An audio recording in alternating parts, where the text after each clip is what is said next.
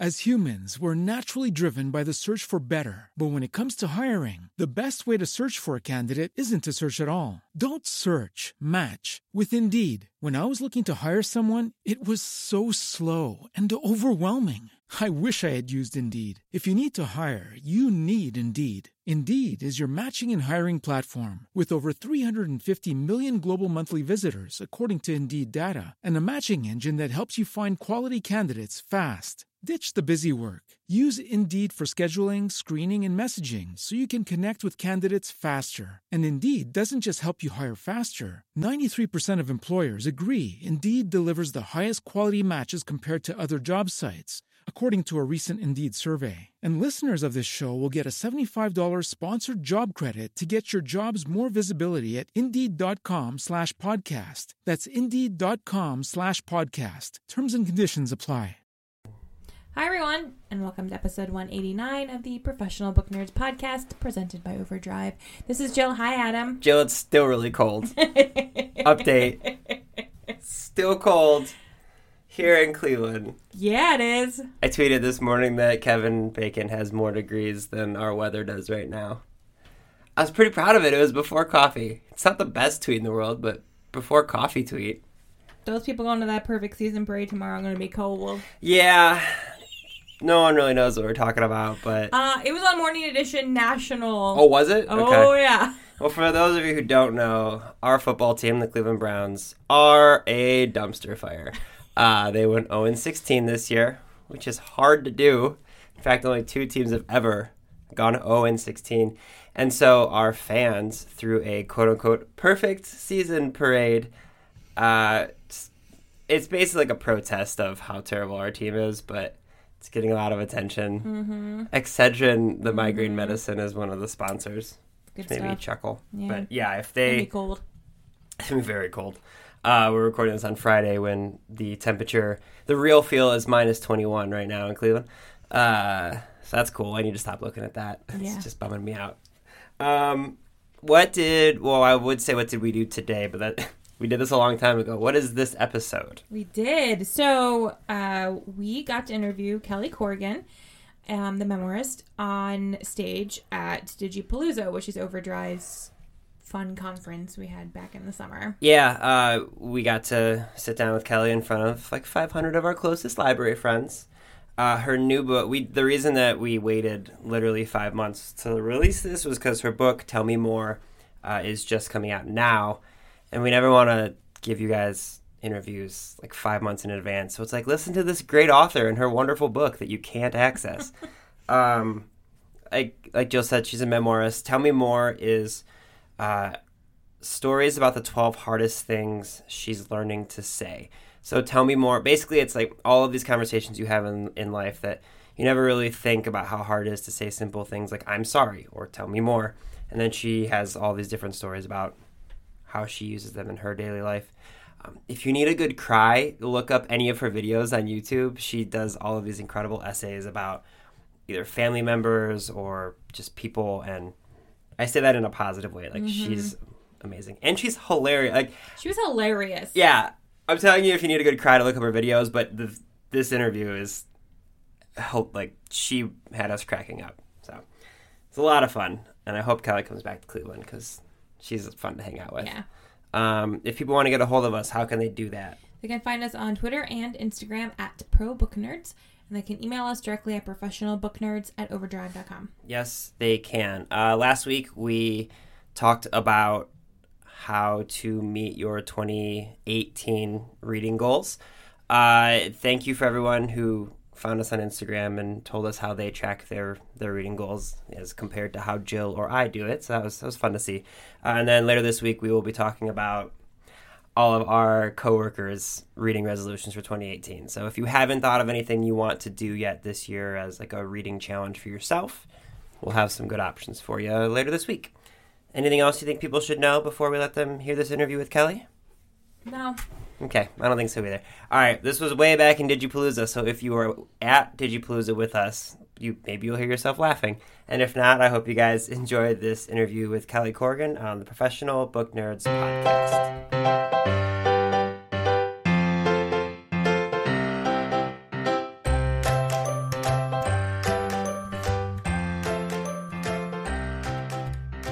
Okay, well, hello everybody. Hope you had a fantastic lunch. Uh, for those of you who didn't meet me yesterday, other than when I made you stand up and do yoga, which I won't make you do this time, uh, my name is Adam Sokol. Jill Grunenwald is right next to me, and we make up the professional book nerds. So, kind of all of us in this room are professional book nerds, but we stole the name. Uh, we have a podcast, and we do episodes twice a week. Every Thursday, we offer book recommendations, and every Monday, we do author interviews. So, if you're not familiar with our podcast, uh, I was told to brag about ourselves a little bit. So, uh, some past guests include James Patterson, Colson Whitehead, Kwame Alexander, uh, Alan Cumming, Jodi Picoult, uh, Brad Meltzer. We've been very fortunate to talk to a bunch of wonderful people. We have another wonderful person here who traveled not quite from New Zealand, not as far as some of you did, but Kelly Corrigan is a New York Times bestselling author of several memoirs, including Glitter and Glue, The Middle Place, and Lift. Her YouTube, channels has been her YouTube channel has been viewed by millions of people, and much like Jill and I, she says in her bio that her favorite thing to do is to talk to other writers. Her upcoming book, which many of you now have a signed copy of, is called Tell Me More and is coming out January 18th. So please, everyone, help me give a warm welcome to Kelly Corrigan.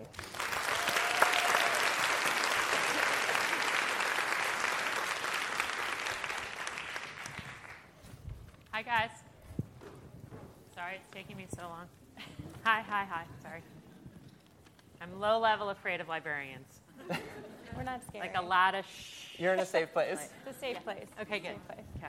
So to kind of kick us off, how about you tell our readers a little bit about your new book, Tell Me More?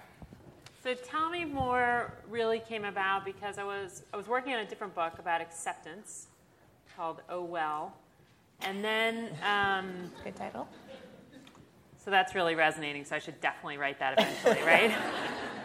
Good. Uh, so, and then my father got very sick again, and it was clear that, um, that this, this was going to be the end, and, and so I went through that experience, and shortly after that, my friend Liz, who had ovarian cancer for seven years, um, also died. And in the course of those two deaths, I, which I thought would change me more, I thought that they, that I would like never bemoan a parking ticket again, and I would never feel sorry for myself or a bad back or a tough night's sleep again. And then I did, you know, like the moment wore off, and I started to really crave some kind of mantra or go to lines or signposts or something to help me be better. Because, you know, when you leave a funeral, especially a funeral of a young person, a person who's a peer, a person whose three children are sitting in the front, you just feel like, what can I do to deserve my life? And so that was what really started it was this desire to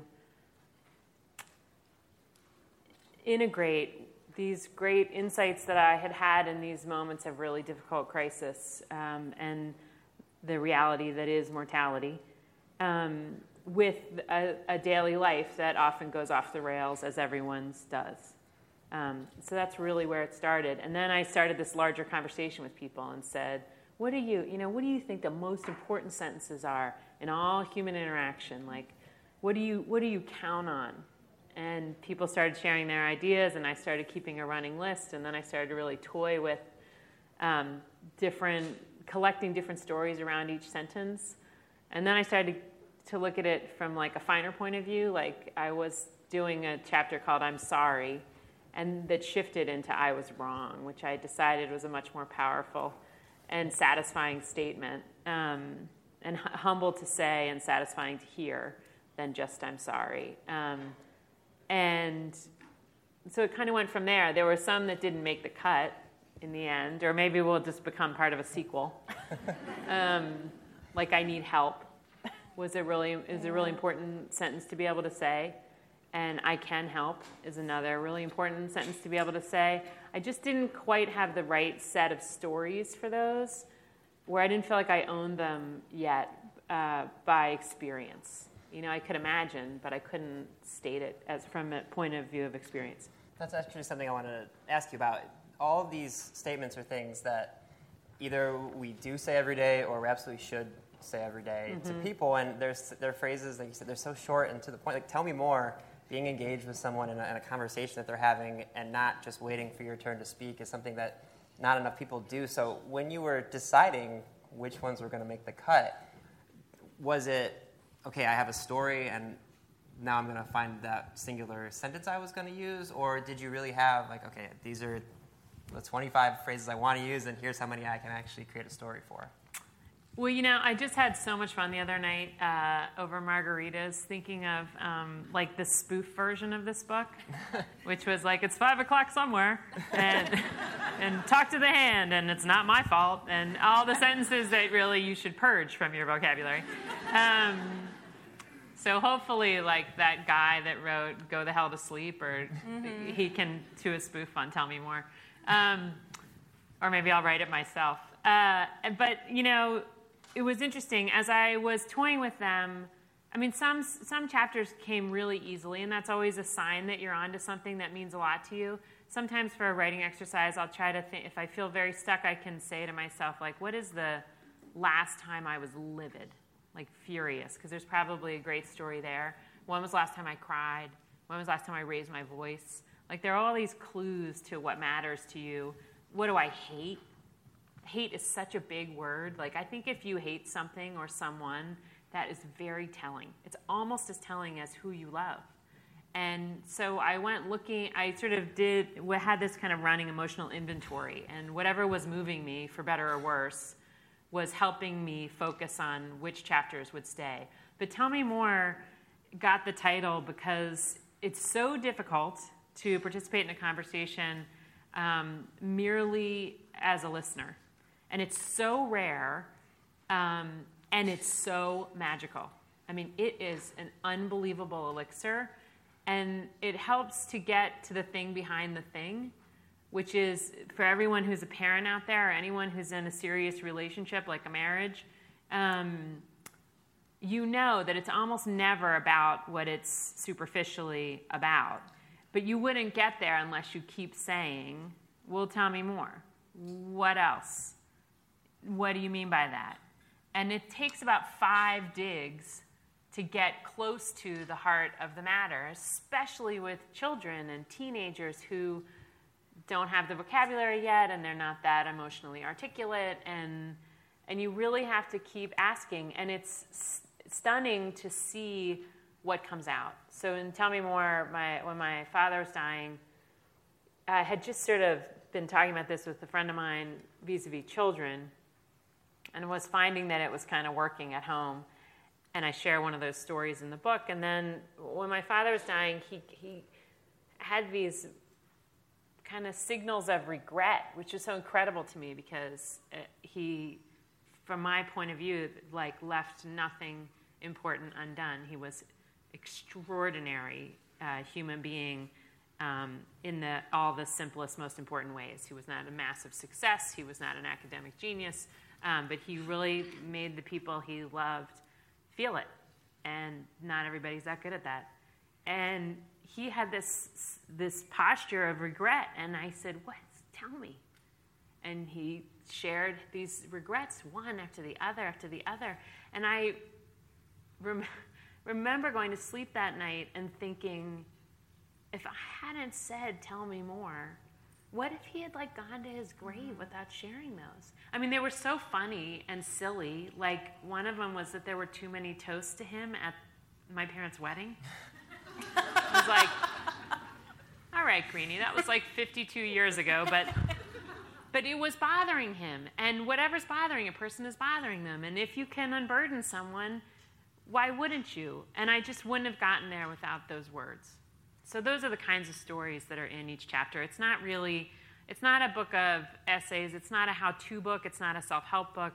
It's a book of stories that are centered around these sentences. Um, it's interesting because when you're talking about the, the asking the questions and the digging, you just described a reference interview, which all of these librarians will be very uh, familiar with. Uh, which is when someone says, I need a book to read. Yeah, right. So you're probably really good at Tell Me More, actually. but the other people that are not in this room, they need to remember that.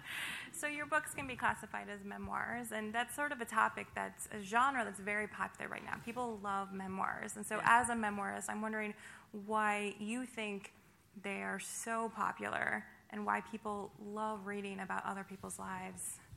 Well, I think two things. One is that I am personally have always been like a first person reader. Like the I became a reader in eighth grade with that incredible list, like Separate Peace, Flowers for Algernon, To Kill a Mockingbird, One Flew Over the Cuckoo's Nest. And those are, I mean, if you think about the four narrators that I just rattled off, like those are great voices, really specific, really um, unforgettable narrators. And so I, I've never fallen quite as in love with any other voice than first person. And then I think the reason why, and I don't think it has to be just memoir, but memoir sure helps. I think that probably most of us are going through most of our days not really talking about the thing behind the thing. Like, I think we're probably staying on too superficial a level most of the time. And it's very unsatisfying, especially the older you get, the more curious you are about other people's marriage and their sex life and how much money they have or don't have and what their childhood traumas were like and where their dif- dysfunction is in their house. And I, I, and I think it's because we're not telling each other these things because it's awkward or embarrassing or feels inappropriate. Um, and so we have to find them in a book. Um, and if it's memoir, then you know it's true. But I really believe fiction is true too, and I actually think in some ways fiction can be even more true because there are some things that I am not going to put in a memoir. You know, I'm not going to tell you about my fairly boring sex life with my husband, even though it seems like I just did.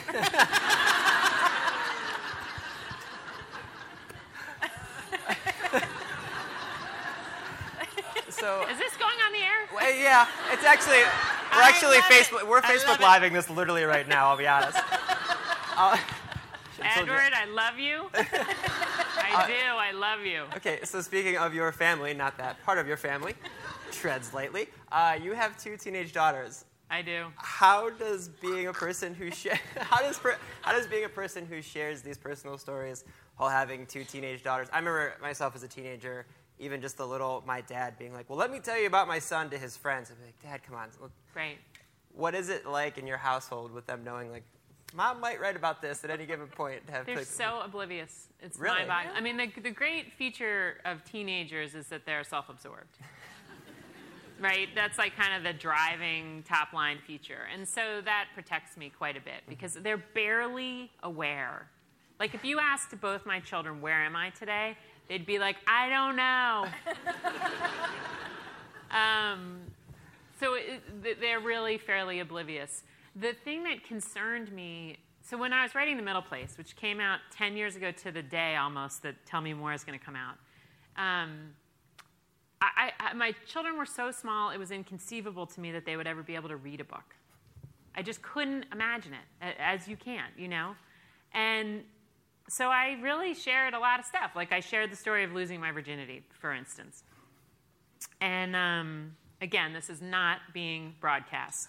Um, so anyway, I, I never, I didn't look at it through the lens of like, huh, I wonder if Georgia starts dating some guy in high school, if he might read this book to learn more about her and then have to like come eat dinner with me and just feel really awkward that he knows how I lost my virginity. Right? Like I just did not put those that sequence together in my mind. And I have not nothing has happened yet. No, there's not been a single moment of discomfort in that in that way yet. But I did just have a kid barrel through my door and say, the, the kids, some of Claire's friends call me K-Core. And I don't know why. And so someone just barreled through the front door and they're like, K-Core, guess what I just read? and I was like, what? And she said, the middle place. And I thought, wow, okay, here we go. Uh, don't tell Claire anything about it because she hasn't read it. Um, so, yeah, so far it's going okay. Better than I would have expected, honestly. Maybe they won't read it until they're adults, you know. I think, and have their sense of humor back, because you know that's another that's another feature of teenagers is that their sense of humor about themselves and their family is completely missing for like five years. And as was mine, you know, I mean, I was like, so You talked earlier about how you like first-person narrate, like narration Yeah. narratives for your books you read. Are there any books that have come out recently that follow that that you've really enjoyed? Well, like for for I read pretty far above my pay grade. Like I, I am a better reader than I am a writer. Um, like I really love Marilynne Robinson. Do you like Marilynne Robinson? I think she's so special. Um, I love. I just reread uh, *Handmaid's Tale*, which I thought was just you know genius level stuff. Um, and then for memoir, I, li- I love reading David Sedaris. I love Mary Karr. And then for kind of idea books, I really have been loving *Sapiens* by Yuval Harari. Do you know that book? It's really, really interesting and very well written, very readable. Um, and then, you know, I read the New York Times and the New Yorker every day, and that really helps make me feel uh, anxious and less than. All right. Yeah, not a very productive place to be. So, uh, so I mentioned in our little introduction, Jill and I have been very fortunate to sit down with a lot of incredible people, yourself included. Oh. You have sat down with what's kind of our short list of like people we want to one day meet in Yeah. person. So, of all the conversations you've had with fantastic authors and creators and, and people in general, have there been any conversations in particular that, that jump out as something that even you know months or weeks after talking to someone, it still sticks with you? Well, I really loved talking to BJ Novak. Do you know who that is? He he was a producer on The Office, and he was also Ryan. He played Ryan. Um, he's so smart um, and and far-ranging. Like he can talk at a really high level. I loved talking to John Cleese uh, after his memoir came out because I was so on the edge of my seat, and he's kind of wild and flirty and outrageous. Uh, and he threw my notes on the floor at one point, and so it was kind of great.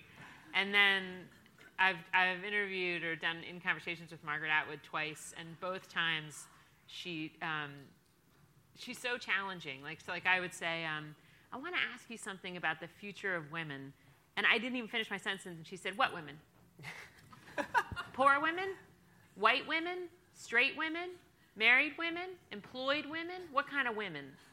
And it was like, all right, one second. Like, I was gonna get there. Um, and you can say that to her. Like, she has Right. a great sense of humor. She's a total twinkle in her eye. She's endlessly curious. Um, and she's really generous. So, like, the second time I saw her, we had a big hug. And um, she's just a remarkable, she's a remar. I mean, and her production is remarkable. I mean, she's written like 50 books. Uh, and she does everything. She goes everywhere. She goes to every book fair. She does book tours. She's all over the world with her stuff. And she's producing like a book a year. And the books are legit. I mean, that is just a remarkable human being. She's incredible. Yeah. You just could- made Jill's day, by the Yeah. way. I'm like I'm like now one. What is it? Six degrees. I'm like one degree away. From Yeah. I'm also feeling very possessive of my notes now. Yeah.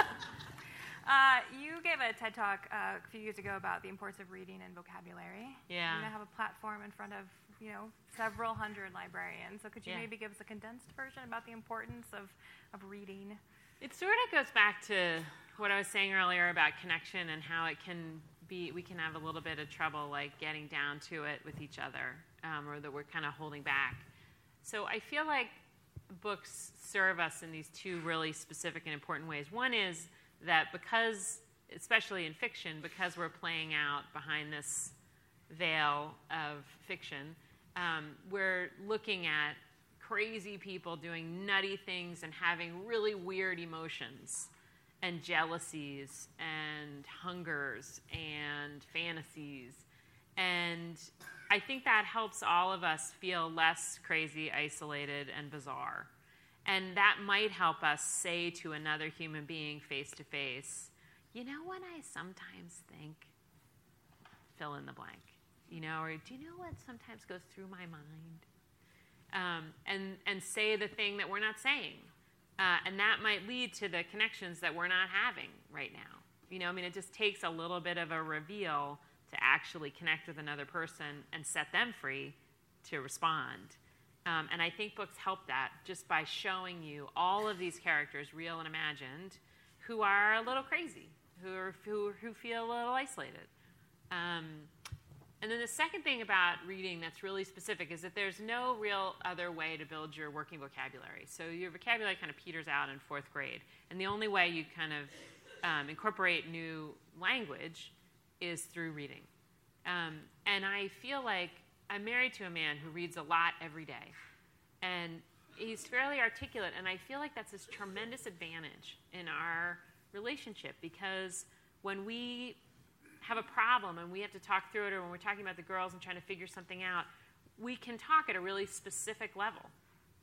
And and you know how sometimes you can throw like a whole thing off if you use a slightly wrong word? Like abandon isn't really the same as misled, isn't really the same as fill in the blank, and you have to be careful with the words you choose. And sometimes a whole fight can get lost. The whole meat of the fight can get lost because everybody's talking about that one word you said. And then you say, That's not what I meant. I was just saying, you know, I, am sorry, I'm in the heat of battle. Like, I couldn't think of the right word. To the extent that you can think of the right word and use it carefully and with purpose and specificity, you might get to the end of the fight faster and you might feel closer to the other person. You might actually know what it feels like, what it felt like for them in that moment at a, to a degree that you couldn't any other way because this is all we have, right? We have language and then we have paintings and dance and music. And we don't generally like do an interpretive dance of our life experience. And so most of us are reduced to words. And words matter. I mean, words is how we get from you to me. And that's all I want is to get from you to me. I just want to keep closing the gap. And so, to the extent that I have a giant working vocabulary, is the extent that I can get closer to everybody that I'm talking to at any given moment, and that we can actually understand each other. My favorite thing that anyone's ever said to me about my writing is exactly. Exactly. That's exactly it. When you said that thing about getting mad at your mother in law and not being able to say it out loud, I said to my husband, that is exactly how I feel. You know, or whatever it is. Right. And exactly like that moment between people is so powerful. And that moment is enabled by words. And words are enabled by vocabulary, which is enabled by books, which is enabled by libraries. So that's the point. Yeah. Applause. Great. Yes. okay, so to keep everyone on schedule, towards the end of our shows, we do what we like to call the Nerd Nine because we like alliteration. They were originally going to be rapid fire questions, they never end up being that way, so they're just lighthearted. But before we do that, you, I'm stealing one that you always ask other people. Because at the end of all of her interviews, you ask people if you had one year to do one thing and master it, Yeah. what would you do? So I kind of want to turn the tables on you. So, what would be the one thing you want to master if you had a year? I, I would love to be able to play the violin. I think it's really beautiful, and I think it's beautiful alone. And um, sometimes when I'm watching someone play the violin, I think it doesn't look that hard. That's, that's really good. Uh, I got it. Does anyone here play the violin? There's Will you teach me? Is it going to take me more than a year? Yeah. Yeah. I do have the double chin for it, though. I think I could. Re- I think I could really hold that thing in place now. Okay, so our questions. The Yeah. first one What is the last book you finished reading? Well, my daughter j- just got uh, Flowers for Algernon in the mail, and I read it in a day. Do you have a favorite place to read? I have a um, this linen chair that's in this nook off my kitchen uh, that's that kind of swallows me whole most of the time. And then I have a little blanket. I mean, I'm such an old lady now with my thin blood. Like I have my little blanket that's right there that I have to have, and I have my dad's old slippers that I put on, and I have a whole thing. And I drink a lot of tea, and it's like a whole drama. Mm-hmm. Me getting into position to read.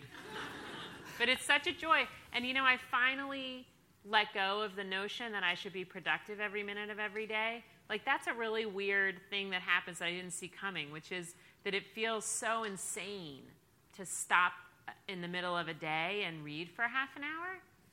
And it's like, really? Because if you're not doing this, you're on your phone. Like, why is it more insane to pick up a paper book than it is to pick up your phone? It's a very strange thing. So I've totally given myself permission to stop twice a day and read for two half hour blocks in, mm-hmm. in my little spot with my slippers. Do you have something that you would consider a guilty pleasure? Like ours is I spend too much time looking at dogs on Instagram. And Jill- I really like reality TV. So do you, you do? I love it. Oh, that was judgmental. Uh, okay, I'm not even. This is totally. you must love the government right now.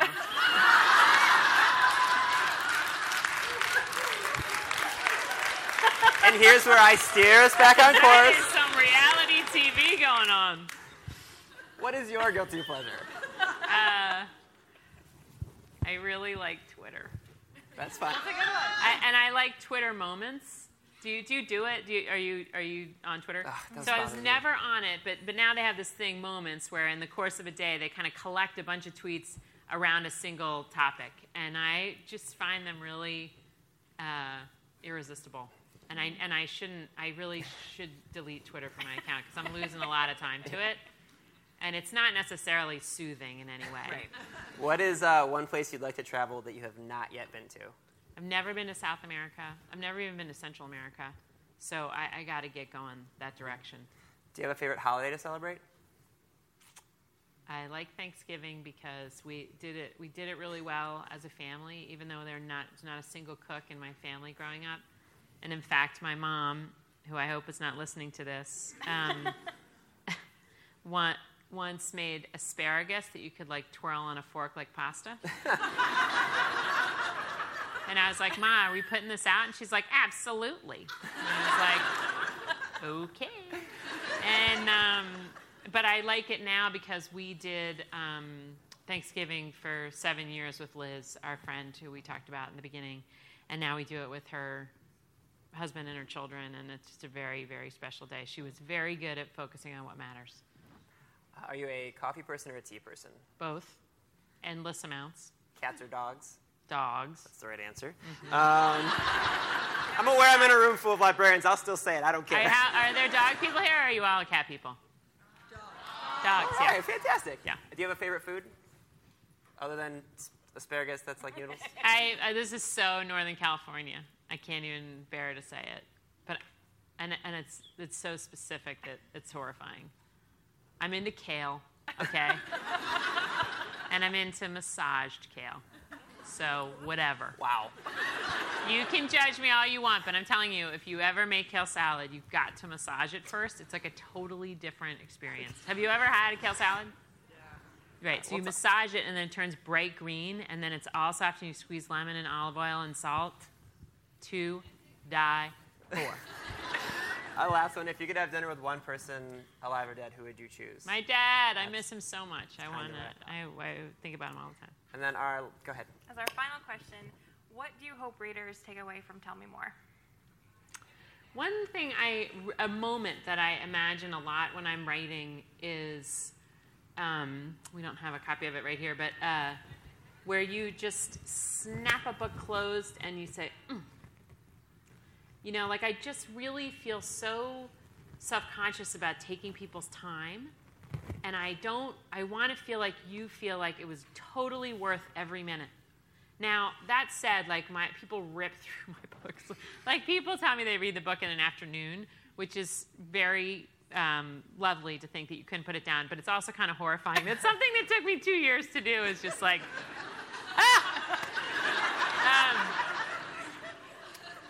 But you know, if I can keep you company while your laundry dries, I am happy to.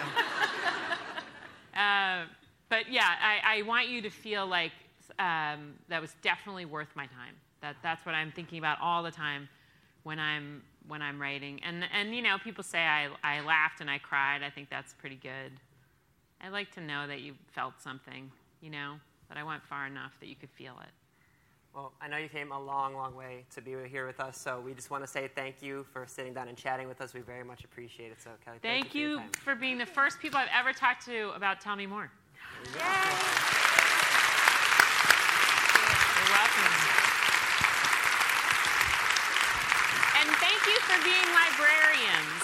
I really believe that the golden age of libraries is about to happen right now because I think there's going to be this huge turn to in person, face to face contact. I think we're all going to start to feel sick on our insides with this thing in our pocket, and people are little by little going to want to put it away and go to a place where there are other human beings. So keep them open and hold tight because we're coming.